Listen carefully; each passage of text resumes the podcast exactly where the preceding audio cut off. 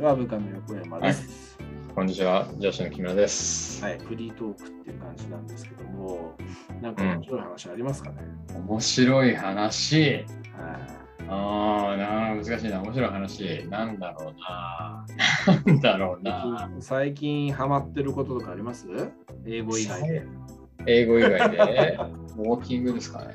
ああ、いいですね。ウォーキングでポッドキャスト聞く感じですかね。いいですね。ポッドキャスト、最近何聞いてるんですか？いや、最近はやっぱ古典途中で止まってたから、はい、またそれ聞き始めたのと、はいはい、あの、ヨコちゃんから教えてもらった、あの、み、みんなこうだね。あれ、あの辺を聞くのと、たまに横山氏のポッドキャスト。俺かい。なるほどね。大体、ね、でもね、まあ、古典やっぱすごく面白いなって思って。そうですよね。まあ、歩きながら聞くのが楽しいっていう感じかな。なるほど。どちらかというと、そう、なんかちょっと歩くことのなんかこう、はい、運動もしたい自分もありながら、その時間をなんかこう有益なものにしたくて、えー、ちょっとこう英語のポッドキャストを聞いた時もあったんだけど、そ、それよりそっちのことの方が今好きになっちゃって、はい、ありがたい話ですね。そっちになっちゃったね。なるほどね。うん、すごく、すごくやっぱね、入ってくるんだよね。なるほどね。歩きながら聞いてる時とか、毎、まあ、毎日ぐらいの勢いでやっぱこう行ってくるわみたいな感じで、だからもうなんかこの人すげえな、いつもなんか夜散歩してんなぐらいに多分家の人は思ってると思うんだけどさ、いつも行ってくんなみたいな、本当に、ね、うん、それ、それぐらいなんかもう行きたいみたいな。わかるわかる。わかるでしょ。そんな感じですよ。面白いよね。だから本当なんか面白いなと思って。だからここのね、なんか撮ったやつとかも、はい、あのそういう人間でも聞いたりするし、あ、うん、なんかもうポッドキャスト聞きながらこの笑ってたりとかするんだけどさ、歩, 歩きながらね、なんかわ、はい、かるわかる。僕もそんな感じですよ。なるほどね。でも俺のだから近所とかもういろんな道を練り歩きまくってるから。こんなところにお店があったんだとか、いろんなこともなんか知ったりとかして、そういうまたなんか楽しさもあったりとか。いいっすよね。そういうのね。そうそうそうそうそうそう。うん、で、ちょっとこうなんか、あ、この時間この店とかこういう感じなんだみたいなとか、はい、この辺なんかこんなのあったっけみたいなとか、はい、そういう楽しさも結構あって、はい、あとはなんか、まあ俺家、ね、元々の実家から近いところに住んでるもんだから、はいはい、あの小学校とか中学校とかもすぐ歩いて行けるんだけども、ちょっと歩くとね、はいはい、そういうところとかに行って、うわ、超懐かしいみたいな、あ、うわ、こ、こ、ここでめっちゃ遊んでたみたいなとか、なんかそういうのも楽しかったりとかして。いいっすね。なんかそういう地元、元々の地元だ、地元で散歩するっていうのって、そういう発見があっていいね。わかります。すげえ。で、そういうところにもう一回なんか歩いてみたりとかして、はいはい、あ、これなんかこうあの雪降った時にソリをこうなんか妹と一緒にこう、はい、なんかわーって滑ってたなみたいな、や山みたいなあったりとか、はいはいはい、あ、なんかね、え、何こんなところに、え、この遊具こんな新しいのあったっけみたいなとかね、何これみたいなとか、なんかそういう楽しみが、あ、ここのなんか公園でミニ四駆めっちゃ走らせたみたいな。うん、なんかそういう面白さがあるよね。ミニ四駆も世代か。なるほどね。いいっすね。めちゃめちゃ世代でしたよ。もうタミヤの店行きまくってた。僕もそうですね。そうでしょ。そうでしょ。ミニ四駆はね、だからね、一生懸命ね、そのね、もうちっちゃい頃与えてくれなかったから、お金貯めて買ってみたいなやってましたよ。僕もミニ四駆に金を、あのお小遣いは全部使ってましたね。あの時はね、やっぱすごかったよね。ミニ四駆のこのビッグウェーブみたいなのもなんかこう、ちょっとこういう感じだったりとかね。最初の頃とまた後で来るみたいなね。うん、一番最初の時かな、僕は本当なんか、うん、アマンテとかバンキッシュとか、ね、ああ、俺も一番最初だな、うん、そうそうそう。アマンテとかバンキッシュとか、なんかいまだにあ、うん、やっぱ思い入れがあるというか、ミニ四駆とかそのブームが、まあ、今言ったように何回か来た時に、うん、あの売ってんのとかおもちゃ屋さんとか電気屋さんとかであるじゃないですか、うん、だからそういう時にやっぱり探すのはアバンテかバンキッシュ、ああ、アバンテ、そうだね。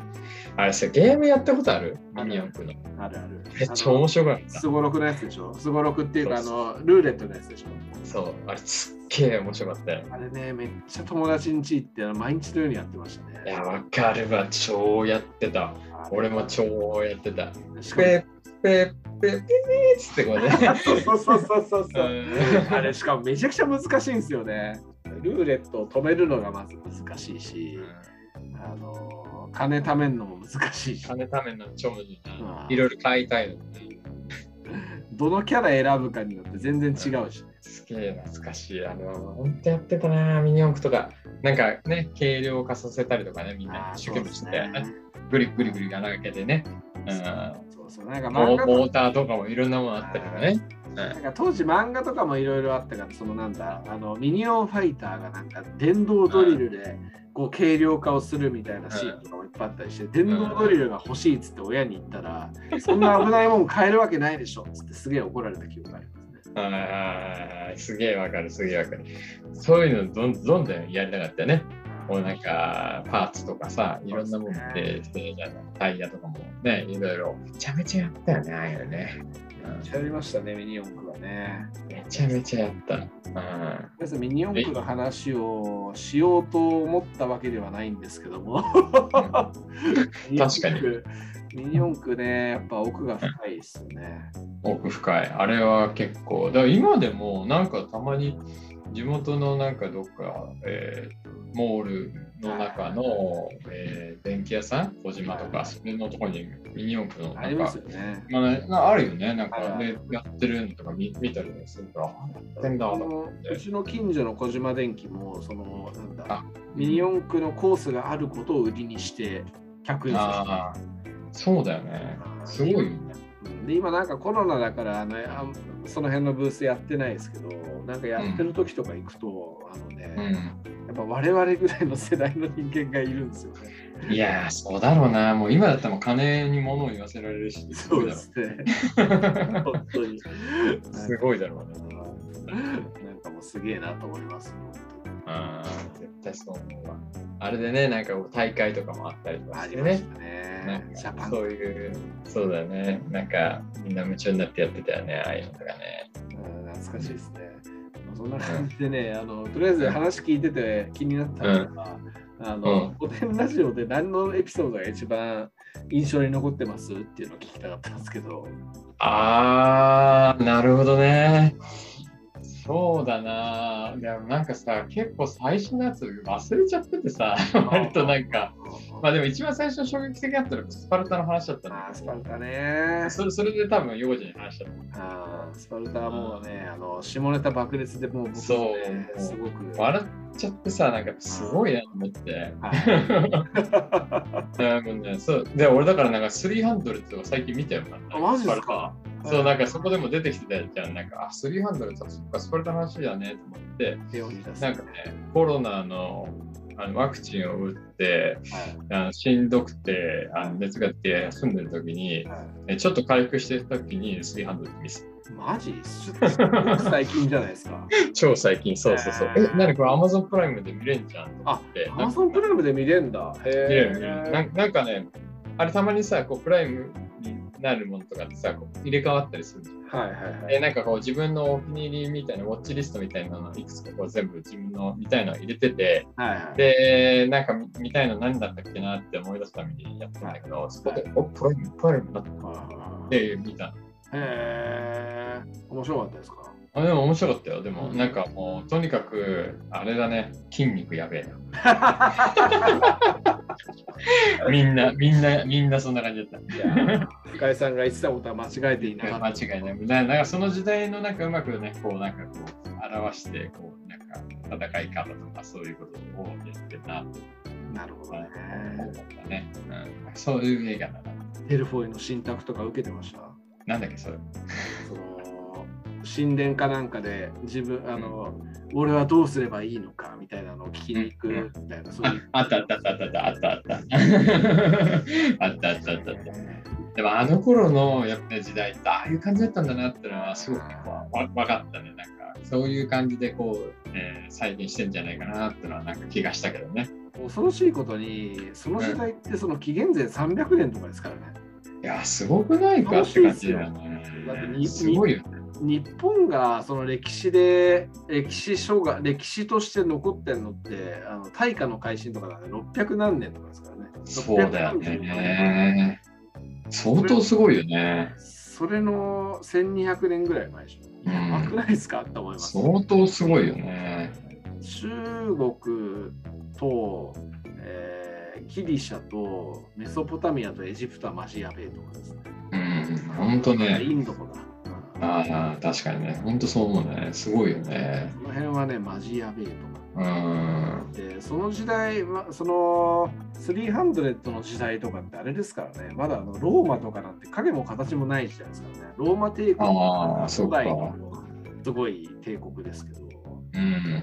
それよりもはるか昔の話っていうところがまたやべえなと思います、ね。いやー、相当すごいよね。なんかその辺のなんか歴史の時代の年表とか見てみるとね、なんか人類史ってすげえなと思いますね。うん、うーん、本当だよね。いやー、でも本当争ってますよね。まあでも攻めてきたペルシャもやべえなと思います、ね。ああ、やべえがね。もうだ象とか出てきてたよ。あ、出てきました。ゾウさん、ゾウさん出てきましたよ。あの時代だからクセルクセス一世。もうなんかもういい感じでやべえやつだったよ。こんな感じだったのかなっていうような感じでやべえやつだったよ。